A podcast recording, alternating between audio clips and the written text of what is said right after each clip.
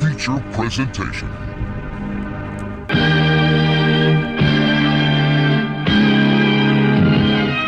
This Weird Aberration Society. Welcome back to Mutual Aberration Society. I'm Ryan.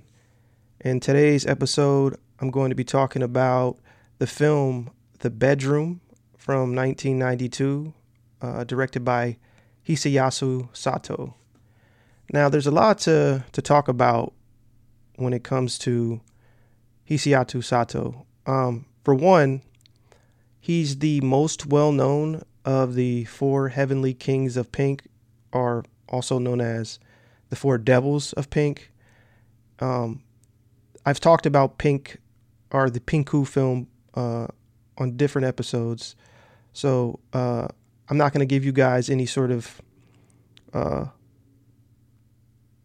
primer on pink and what a pink film is, other than to say these are Japanese softcore films, and they contain a lot of elements beyond just sexual. I mean, obviously fetish, a lot of boundary pushing things are done in this subgenre that make them interesting movies that to sort of the layperson, they might not seem as movies that are worthy of discussion. But when you actually watch a Sato film, one of the first things you notice that about them is that they look like real films. If you were to watch like an American softcore film, you couldn't even compare them in terms of style, in terms of filmmaking. They're just, they're legitimate movies. And a lot of filmmakers who weren't sort of born into, or maybe born into a certain class, or maybe even went to certain schools and were sort of, of elite status, that wanted to get into filmmaking in Japan. The pink film was a way for them to do so. Now, I'll go ahead and do what I usually do, and I will read the synopsis for The Bedroom, and then we will talk a little bit more about the movie. So it goes a little something like this. An erotic drama set in an underground Tokyo club called The Bedroom, where the female clientele are drugged into a trance-like state and are subjected to different styles of bizarre fetishistic sex by the male clientele. Okay, that seems like it's a sort of Japanese to English translation of a synopsis. It's kind of clunky. I'll say this. It's about a woman who's in a loveless marriage.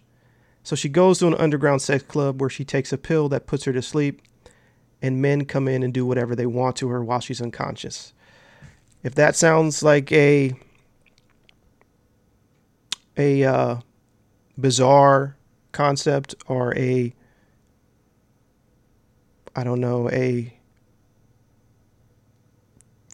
concept that is, let me use the words, problematic, you wouldn't be wrong, I guess, necessarily. But there's so much more to it than that. This is interesting. I watched a short, like 10-minute documentary where they interviewed Sato, and one of the things that he said that I found particularly worth highlighting when talking about The Bedroom, and when talking about his films in general, is he says that here's the quote, I'll just read it. "When I finish a film, its theme lingers on me. I've always been that way. Society continues. Likewise, each film of mine doesn't end in itself." So I feel like that's a perfect, way to think and approach these Sato films, because they do linger with you. There is no these movies explore not just concepts. These movies explore, you know, human condition. You know, these movies are very much critiquing the behaviors that they show to the viewer, to the audience. These movies aren't afraid to depict evil and evil acts. These movies aren't afraid to depict perversion. All of the things that get sort of relegated to the underground, which, I mean, Pink films are underground films, so I guess it's appropriate. I mean, but I feel like, given that we live in a time where underground stuff is sort of, things get labeled that now, but like even the stuff that tends to be considered underground, at least in America, is very safe. It's very it follows a certain code of ethics that I kind of feel is counterintuitive. And when we talk about movies that deal in topics that are morally ambiguous or just morally reprehensible, even, there's a tendency to completely disregard that work, which is something I'm always pushing back against. It's something that I'm always trying to say, no, art doesn't work that way. It doesn't work like that. And I'm not the only person banging that drum. There are others out there, fellow sort of travelers in this sort of space, if you want to call it one, who are saying similar things. But the thing is, our voices probably aren't the loudest in regards to the voices that are out there talking about this kind of stuff. Typically, the ones that are the loudest are the people that are against these kinds of films, this kind of art, these kinds of directors, you name it. And I think it's a very, I hate to use the word important, as pretentious as that may seem and sound, but I do think there's some importance in sort of pushing back against kind of this new, for lack of a better word, fascism when it comes to sort of art and what's acceptable. I guess it's kind of always been there. It's kind of always been what defines what kind of work is labeled or deemed transgressive or pushing against the status quo, or things that are very on the edge, for lack of a better description. Yeah, like this is one of those movies where I feel like I could sit here and talk about what happens, you know, and I kind of, you know, I definitely do that with a lot of these episodes. I definitely walk through what happens. But I kind of feel like, you know, when it comes to The Bedroom, right? It's not even about that. It's not really about that. I mean, I've talked about films where you know, I always say, you know, this film, you know, its plot isn't, you know, really that big of a deal when it comes to what it is, or what it does, or the experience, better yet, the experience of watching, you know, a movie. I've talked about movies like that before on different episodes. I will say this, when it comes to The Bedroom, we are introduced to the main character, who I mentioned, Kyoko, who is in a loveless marriage. And what we immediately find out is that she is not only like not happy with her husband, but she has a man who she sees that she basically cheats on her husband with.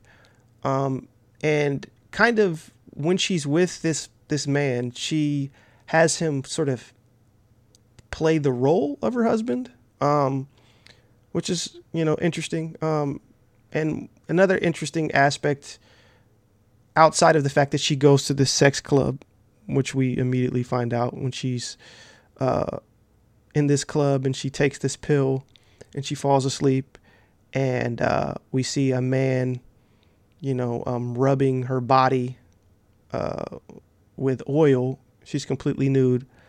And it's shot in a way that's artful, but also very sleazy, simultaneously. It's kind of beautiful too. Like, I'm not even saying that like on some like weird pervy shit. Like it's a very, like I already mentioned this, but these look like real films because they are real films. They were shot on 16 millimeter. These pink films were, and Sato is a legitimate auteur. He's a legitimate filmmaker that is exploring, topics that he himself not only has an interest in, but also doesn't have answers for. And I feel like, there's certain artists who make art to find answers.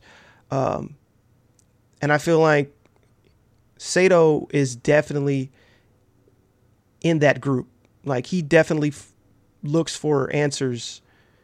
Now, he doesn't do it in the fashion that, most people, myself included, find to be obnoxious, which is that after school special, morality tale kind of approach that's become so common now. This idea that films are supposed to teach you something, that kind of thing, which again, no one likes that, and it's not that films can't have that effect on the viewer. People don't really buck up against that. Like, I feel like it's when it's insulting to the viewer's intelligence, which is what the majority of things that are made now do, because they treat their adult audiences like children. Which kind of explains why we have all of the types of movies that we have, whether it's Barbie movies or superhero movies or you name it, everything is made sort of for, children, like adult children, but children nonetheless. The studios and the filmmakers have contempt for the audience, right? And so they make these movies with these overt, heavy-handed messages that no one who has a working, I don't want to go down the path of sort of like insulting the average moviegoer, but fuck it, I'm going to, because this is my podcast, and I'm going to go ahead and do that. The average moviegoer has a very childlike brain.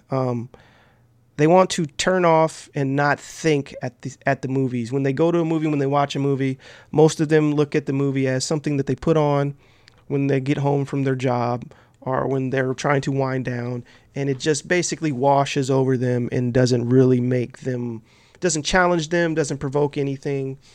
And when you have that kind of audience, right? When you have that kind of audience and you're aware that you have that kind of audience, the tendency is to cater to that audience, right? To cater to the sort of the very superficial kind of viewer who lacks any kind of depth. You know what I'm saying? Like, so their ideas of what is deep are things that are very, after school special-esque. It is like, oh, wow, the point of this is racism is bad. You know what I mean? Like, yeah, but like, that's very 1, 2, 3, 1 + 1 = 2, ABC kind of shit. Like, we know that, like, we know, the basics of what's right and what's wrong. The interesting things are the more complex things about racism and how it exists, are the things that make interesting art. You know, the interesting complexities when it comes to the dynamics between men and women, and sex and violence and things that we do to each other, you know, the things that we do to each other as human beings, like exploring those things, exploring the ugly underbelly of society and what it says about us that underbelly exists, and the sort of the multiple sides of a human being. Like people don't mind messages in work. They don't mind it if it's done in a way where it's actually scratching at something. You know, these modern movies don't do that anymore. These modern movies, they already have a preset checklist of answers going into the movie that they have about the world and about what the movie is about and what the movie's saying, what's right and what's wrong, and what you, the viewer, need to know is wrong and what's right. And again, audiences that aren't completely checked out, which, to be fair, the majority of audiences are completely checked out. But the viewer or the audience member who isn't completely checked out, that's just insulting, you know? And I do feel a lot of pushback, you know, nowadays you hear a lot of people say, like, I hate my art. That is like, it shouldn't say nothing. Now, art always says something. You know what I'm saying? Like, art always says something. People talk about politics too. They get mad and be like, the film is being political. All art is political. I'm of that thinking. When your art is void of politics, that in and of itself is a political statement. I'll also add that all art is propaganda. You know, that's another thing that people probably don't like to admit, but there's truth in it when you really look at it. It just depends on the type of propaganda that you like. I mean, Westerners, specifically Americans, there was a concerted effort to brainwash us into thinking that political art is communist, dead, and lifeless, and that American art is about feeling and it's vital. You know, that's why there was a push during the Cold War by the literal CIA to promote abstract art over art with any sort of messaging politically. And there's a book called Cold Warriors. In fact, let me grab it right now. Cold Warriors by Duncan White.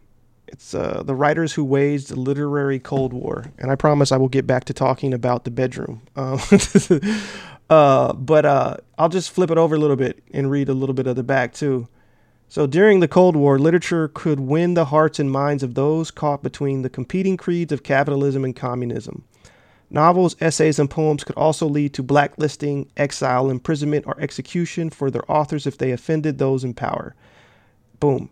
So there's books about, that's just one of many books when it comes to sort of the history of why art exists in the way that it exists today. It can be traced directly back to our past, right? It can be traced directly back to our past. Now, I'm saying all of that to say that, yes, art is about feeling. It doesn't necessarily have to be... It doesn't have to be about anything. I'm contradicting myself right now. Yes, I'm contradicting myself. But I promise that I will try and make it make some kind of coherent sense. It doesn't have to be about anything. Art doesn't have to be anything. Like, but just the simple fact that it was created by a human, a living, breathing, flesh and blood person. There will be things that are inherent to it that will say things about the person, their beliefs, the world that they exist in, and the society that shaped them, intentionally and unintentionally. Those things cannot be divorced from art, and they cannot be divorced from an artist. And that's what I mean by like an art. Art doesn't have to be about anything because those things are always going to be there. What people take issue with, right? And what people take issue with is when they can feel it, when they can feel that you're force feeding them some shit, when they can, they're insult. Again, I've said this already, but you know, it's insulting to someone with a functioning brain when you try and more or less, you know, pat them on the head and be like, you know, listen, you know, like you're listen, dummy, like, you know, like this is the right way you should think. This is the right way you should, you know, and in the past, you know, artists who had, you know, leanings that were more probably anti-status quo, anti, let's just say capitalist, whatever. Those artists, they weren't viewed as making propaganda or making the things that people complain about now about like art. Like there's people who are probably more right-leaning out there who complain about like political art. But when you listen to them talk about things like, you know, listen to them talk about works of people like Dostoevsky, like, you know, they don't have those same issues. And it wasn't that Dostoevsky wasn't political, right? It you know, like to say that artists like that weren't political is to just ignore the fact like that they were. Like it's just a straight up way to ignore it. So I say again, I say all that to say that like you don't have to make a movie or write something with a specific worldview in mind on the, you know, front loading it because it's already going to be there. So that's not something you should necessarily preoccupy yourself with doing. And I feel like good artists don't do that. Like, I feel like good artists have something to say, and sometimes they don't even know what they have to say, but they make the art, and then by the time they're finished, they've already said something. And that's the approach that people like because it's more, you can tell, you know, an attentive viewer, a viewer whose antenna is not completely burnt out can tell. Right? Or a reader can tell. They can pick up on it. They're like, oh yeah, like, and honestly, you know, no one wants to be preached to, you know, no one wants to be preached to. So if you have something to say, say it in a way that's palatable, you know, say it in a way that's like, you know, like not from the standpoint of, hey, listen, I have a more, like, I'm not trying to, because again, people don't want to be lectured to like on their morality, you know, or lack of morality. People aren't going to be receptive to those types of they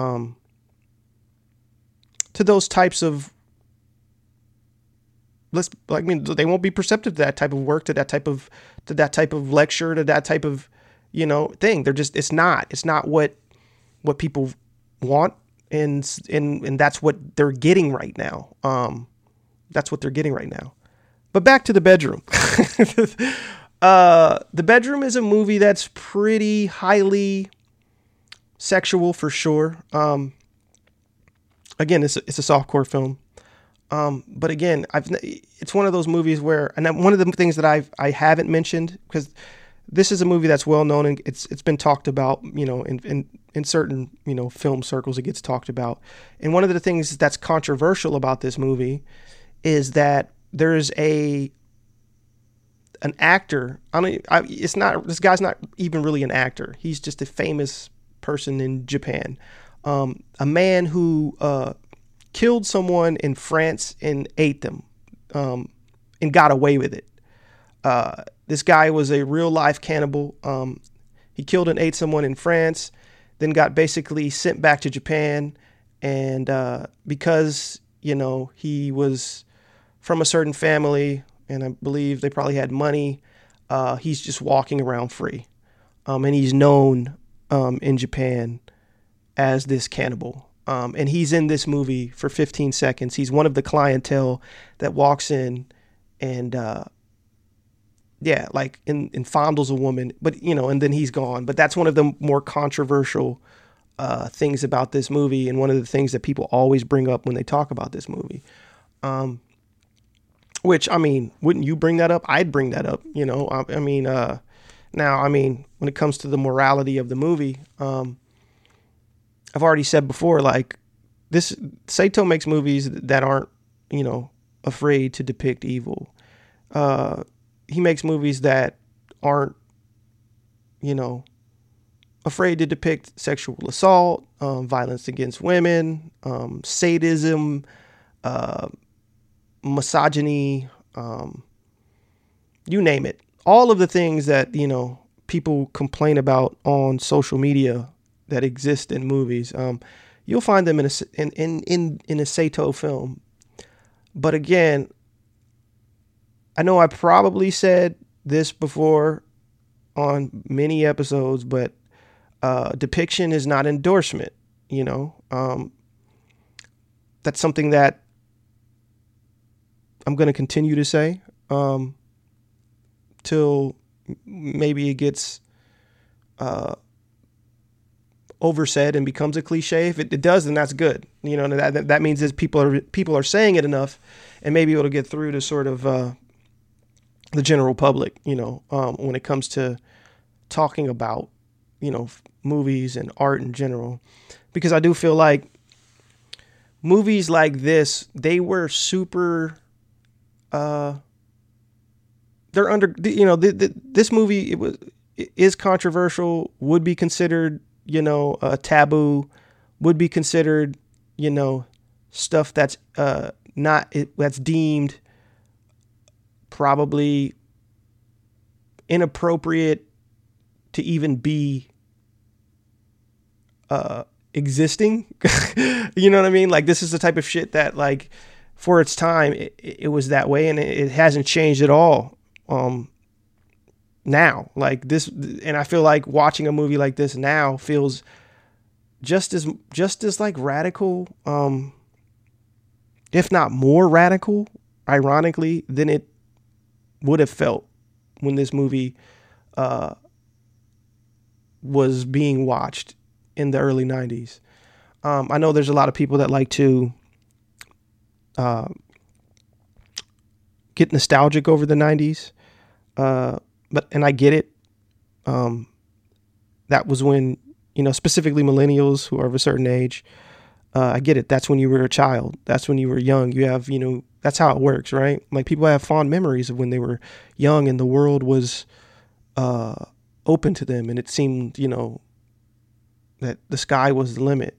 And once you age and accumulate some life experience, then the bitter side sort of starts to come out, right? So I get it. Like, I get the nostalgia for the 90s, and I've heard people articulate, well, it was better in the 90s and, you know, it was better for art. And I'm like, you know, I don't know. I feel like, you know, in the 90s, people were saying, you know, the 70s were better, right? I mean, people still say the 70s were better for art even now. And I feel like, you know, flash forward in 10 years and people might be saying, hey, the early 2000s. I already hear that now. People talk about, you know, the early 2000s. Will people talk about the 2020s that way? Well, it's hard to think that they will, but you never know, because there's stuff being made right now outside the system that is probably really pushing the boundaries and talking about things that are very relevant to the lives of the people who are around living today.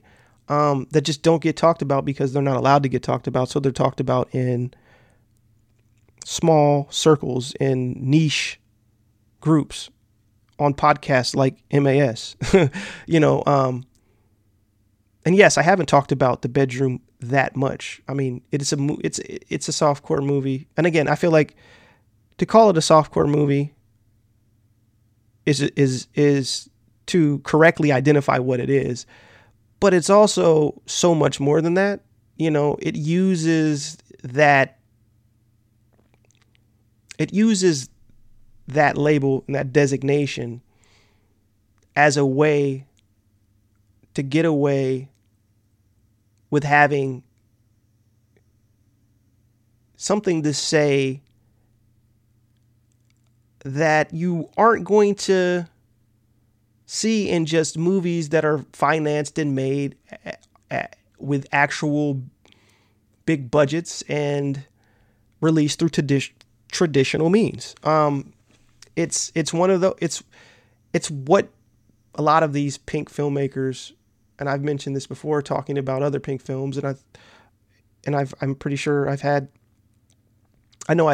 guests talk about, you know, that, like, I've had, you know, a director who directed a pink film, you know, say, you know, the whole purpose of making a pink film is being able to say what you want to say that you wouldn't typically be allowed to say, working in the context of a more mainstream movie with an actual, you know, budget.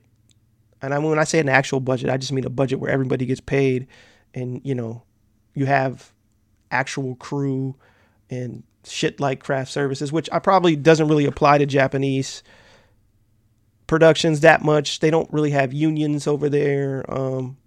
But I digress, whatever. But yeah, this movie is just so interesting because there's definitely scenes of the lead character on this table being passed out and being groped and molested on this table by random different men.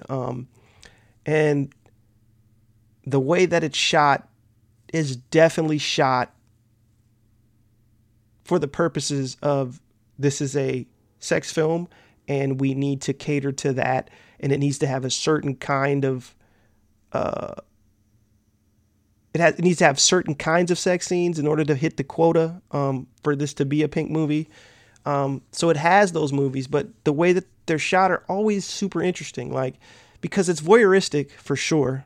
But there's also interesting sort of, not only is it lit well and lit interestingly, but there's just interesting angles.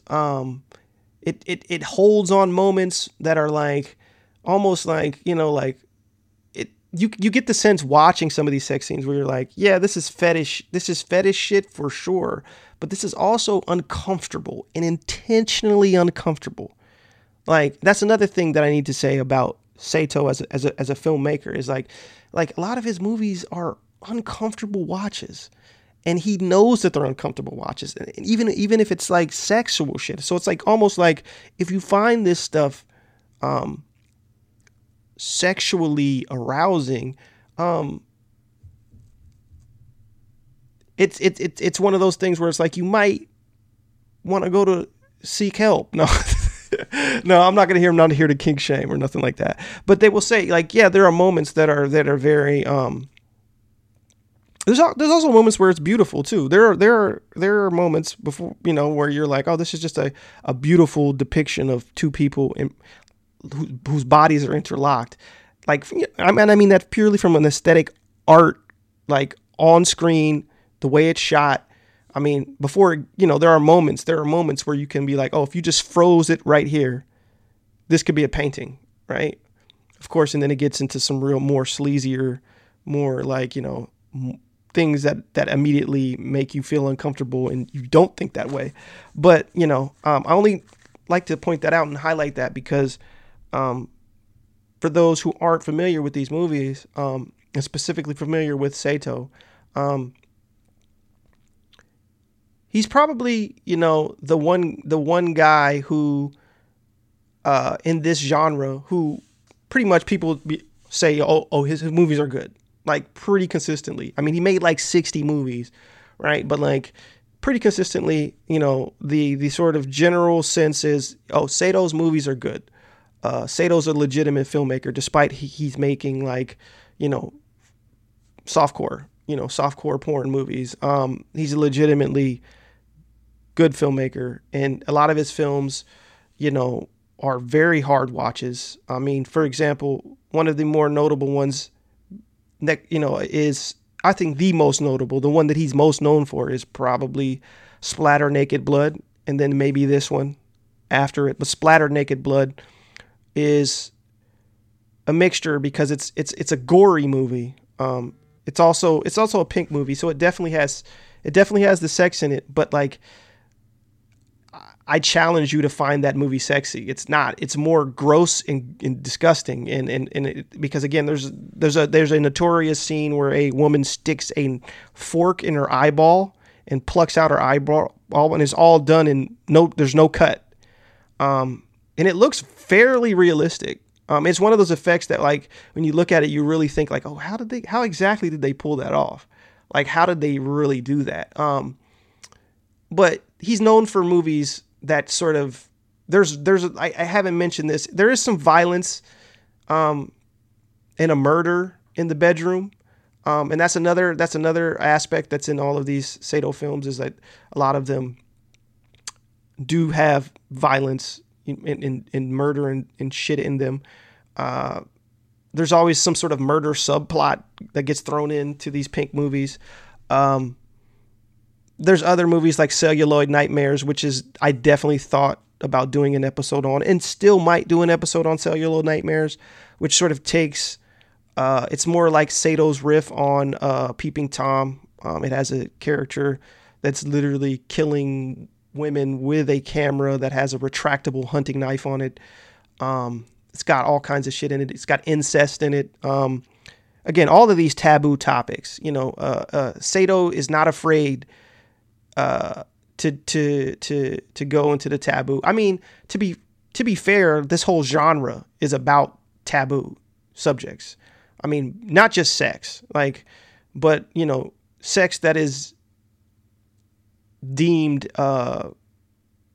it's deemed to be degenerate sex. Like, you know what I mean? Again, things that are not acceptable, in regular society.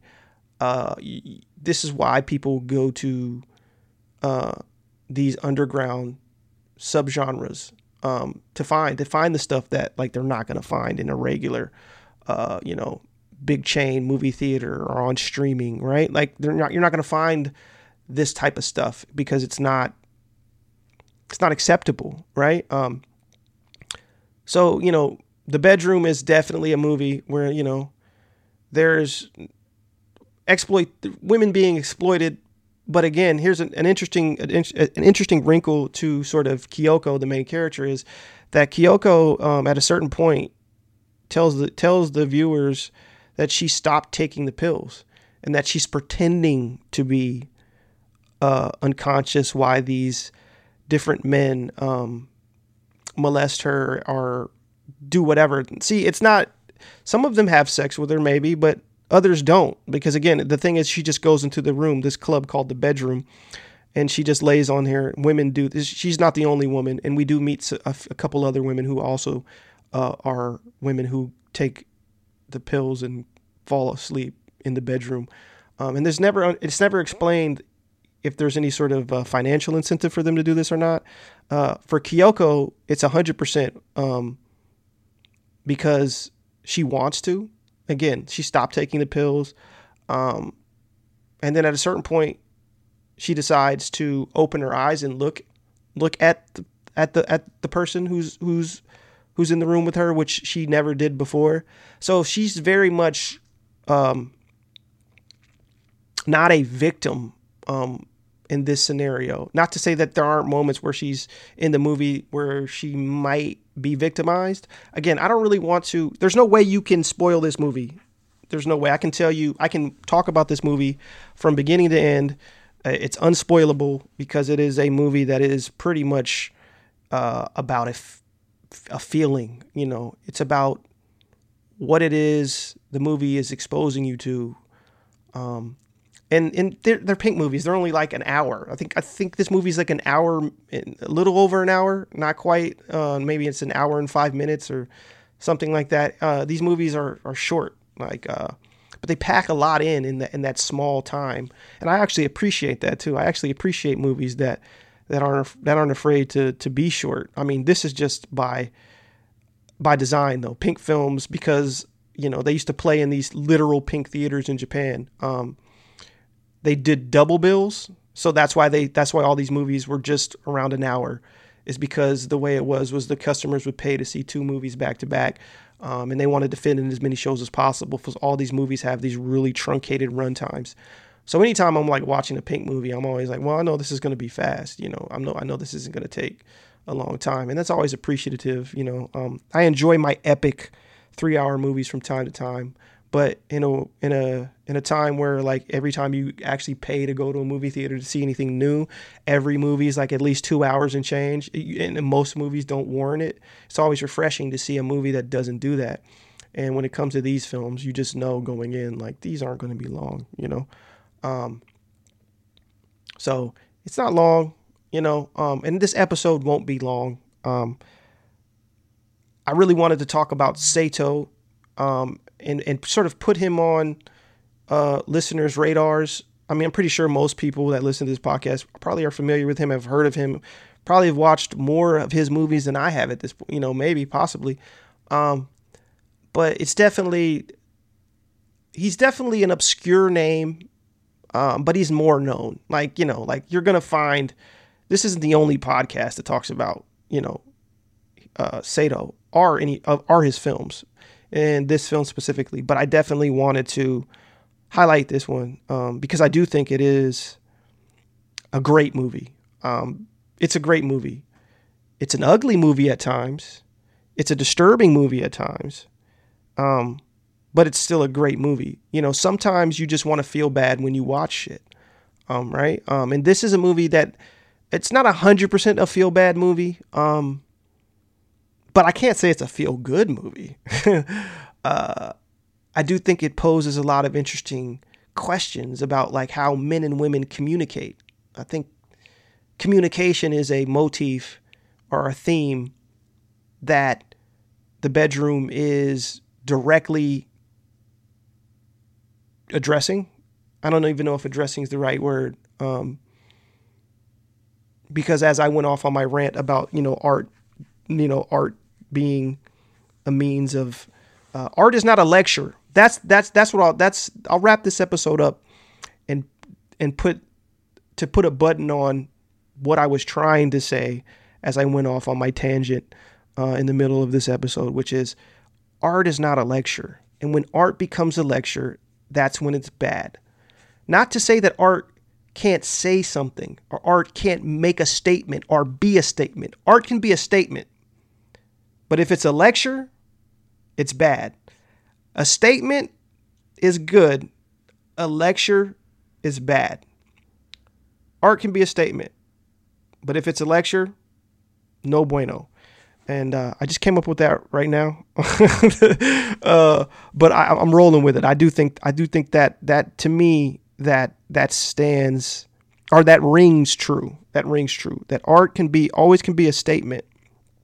You know, what that statement is, you know, is depending upon the work, right? Like, but people don't mind art that's the statement, you know. But people aren't trying to go, if people want a lecture, they'll go hear someone speak at a lecture. A lecture is meant to be informative. A lecture is meant to be more academic in nature, right? That's what it's for. That's not what art is for, you know. And I did say, you know, all art is propaganda. It is, but people will say bad art is propaganda, good art isn't. No. All art is propaganda. It's just that bad art, you know, it's propaganda. And again, maybe that does sound contradictory because again, I went off on my rant about like how the West made a effort to promote abstract art over art with a message during the Cold War. But, you know, art that's even more abstract. If you look historically, there's art that's from, you know, that was made during the Cold War era that came from like places like Russia. That was definitely abstract. But don't think that abstract art doesn't have something to say. It's not trying to emote a feeling. And I'm not saying abstract art is bad at all. Abstract art is good. And sometimes, you know, it is just about that. It's about a feeling. I'm all over the place. Yes, I'm all over the place. I'm trying to, because I feel like, you know, I think it's not, there's not a one size fits all answer for this shit for sure. But I will say this, there is good art and good films, good literature, you know, good, you name it, out there that is abstract and kind of hard to put a label on. And then there is good art that is more straightforward in terms of what it's doing, that does make a statement and have a viewpoint and a perspective behind it and some kind of message behind it that's also good. And we got to sort of get away from the generalizations, as I'm making generalizations. We got to get away from the generalizations that, like, the one way to do it is to be abstract and not be and completely divorce ourselves from meaning. Because the more that you push for it abstract, the more that you push away from meaning. And the best abstract art is meaningful and has meaning. But if you push completely, totally away from that, then you're left with this sort of nothing burger kind of thing, which isn't good either. Like, there's nothing worse than watching some abstract piece of art that leaves you feeling nothing, because the whole point of it being abstract is so that it is about emotion. It is about a feeling. And if you're exposed to something that's abstract and leaves you feeling empty, unless that's the intended goal, because there is a level of emptiness that you feel from watching stuff like The Bedroom, but that's intentional. The emptiness is like the emptiness in human existence, in the way that we live our lives, in the relationships that we have with people, in the transactional nature at times of some of our relationships. You know, that is at the heart of a movie like The Bedroom, and at the heart of the type of art that can intentionally do something like you feel empty. But if it just leaves you feeling empty, not because it's by any, you know, it's not intentional by the work. If this is like, look, it's supposed to make you feel something, and then you don't feel anything, that kind of empty, that's not a good thing. And I don't know if I made any sense through this whole episode, but I will say this: if you haven't seen The Bedroom, seek it out. It's a well-made movie. This might not be your, if this isn't your cup of tea, I get it. Not all of this kind of movie is a cup of tea, which is why it's an underground subgenre. It's an underground movie, and it's why Sato is the filmmaker that he is, for sure. But it's definitely MAS approved. It's definitely MAS material. And yeah, I'm going to keep it short, just like The Bedroom. No limit awesome.